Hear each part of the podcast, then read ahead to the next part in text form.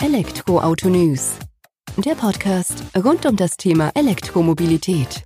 Mit aktuellen Entwicklungen, Diskussionen, Interviews und vielem mehr. Willkommen bei Folge 6 unseres Elektroautonews.net Podcasts. Ich bin Sebastian und freue mich, dass du auch diese Folge wieder mit am Start bist. Waren die vergangenen drei Folgen von Interviews mit MyEtours, Urmo und Microlino geprägt, wird die heutige Folge sich auf drei mehr oder weniger bizarre Fragen rund um die E-Mobilität konzentrieren. Persönlich bin ich mir sicher, dass du nicht nur gut unterhalten wirst, sondern dabei noch einiges lernst. Und keine Sorge, für die Zukunft habe ich noch die eine oder andere ungewöhnliche Frage rund um die E-Mobilität am Start versprochen. Beginnen wir doch mal direkt mit der ersten Frage darf ich mit meinem Elektroauto auch in die Waschanlage. Elektroautos sind bekanntermaßen sauberer als vergleichbare Verbrenner. Und das nicht nur für die Umwelt, sondern auch für ihre Besitzer.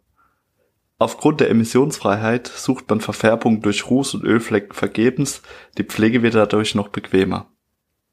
Dennoch ist es natürlich so, dass das eigene E-Auto schmutzig wird. Dann möchte man es natürlich reinigen. Doch darf ich mit meinem Elektroauto eigentlich in die Waschanlage? Eine Frage, die mich schon das ein oder andere Mal per Mail erreicht hat. Scheint also nicht so ganz klar zu sein. Mit dem E-Auto in die Waschanlage stellt überhaupt kein Problem dar.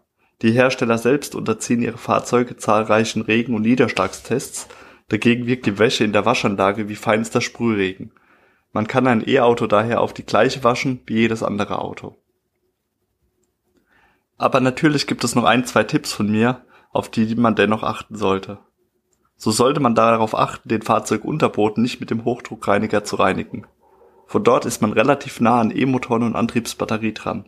Diese sind natürlich entsprechend geschützt, dennoch sollte man diese nicht unnötig dem starken Druck des Hochdruckreinigers aussetzen. Des Weiteren gilt, niemals das eigene E-Auto waschen, während es aufgeladen wird. Es gibt einfach Dinge, die müssen nicht sein. Zudem empfiehlt es sich, vor der ersten Wagenwäsche die Bedienungsanleitung des Elektroautos zu lesen. Sicher ist sicher. Und dort vermerken die Hersteller eigentlich alles Wichtige, was es zu beachten gilt. Kommen wir direkt zur zweiten Frage, welche teilweise zumindest mit Frage Nummer eins in Verbindung steht. Denn auch hier geht es um Wasser. Kann man ein Elektroauto an die Ladestation anschließen, wenn es regnet? Dieses Mal kommt das Wasser eben in Form von Regen daher. Grundsätzlich ist dies natürlich möglich. Dennoch sollte man ein wenig aufpassen. So gilt es darauf zu achten, dass kein Regen direkt in das Ende des Anschlusskabels oder des Ladeports fällt. Es lässt sich festhalten, dass häusliche und öffentliche Ladestationen wetterfest konzeptioniert sind. Ebenso wie die Steckverbindung im Auto. Sprich, man kann sein E-Auto absolut sicher auch bei Regen aufladen. Kommen wir mal weg von Regen und Wasser hin zu einer dennoch ebenso alltäglichen Frage. Kann man einem Elektroauto Starthilfe geben? Hier gilt es ein wenig zu unterscheiden. Elektrifizierte Fahrzeuge wie Plug-in-Hybride und Hybridfahrzeuge kann man Starthilfe geben, was daran liegt, dass diese eben über eine herkömmliche Batterie verfügen. Einem E-Auto kann man keine Starthilfe geben. Maximal kann man das Starthilfekabel an die 12 Volt Batterie eines E-Fahrzeugs anschließen, um einige der elektrischen Systeme wie Bildschirme und Computer mit Strom zu versorgen. Aber das wird das E-Auto nicht wieder auf die Straße bringen. Man sollte davon lieber die Finger lassen und einen Abschleppdienst rufen. Auch empfiehlt es sich, nicht einem anderen Fahrzeug mit einem E-Auto Starthilfe zu geben. Grundsätzlich gilt auch in diesem Fall, kurzes Nachschlagen in der Bedienungsanleitung hilft.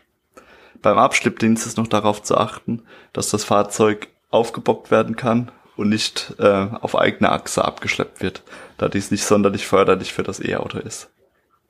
Wie du merkst, war diese Folge des Elektroautonews.net Podcasts eine ganze Spur kürzer als die vorherigen drei Ausgaben mit den Interviews von MyEtours, Urmo und Microlino. Macht aber gar nichts, so für zwischendurch dürfte das ganz gut sein, vor allem für den Start in das neue Jahr. Ich würde mich freuen, wenn du auch bei zukünftigen Folgen wieder mit am Start bist und hier im Podcast vorbeihörst, dich über Themen der E-Mobilität und Elektroautos informierst. Sollte dir diese bzw. auch die letzten Folgen gefallen haben, würde ich mich darüber freuen, wenn du eine Bewertung bei iTunes, Spotify und Co hinterlässt oder eben dort, wo du unseren Podcast hörst. Und nun, bis zum nächsten Mal.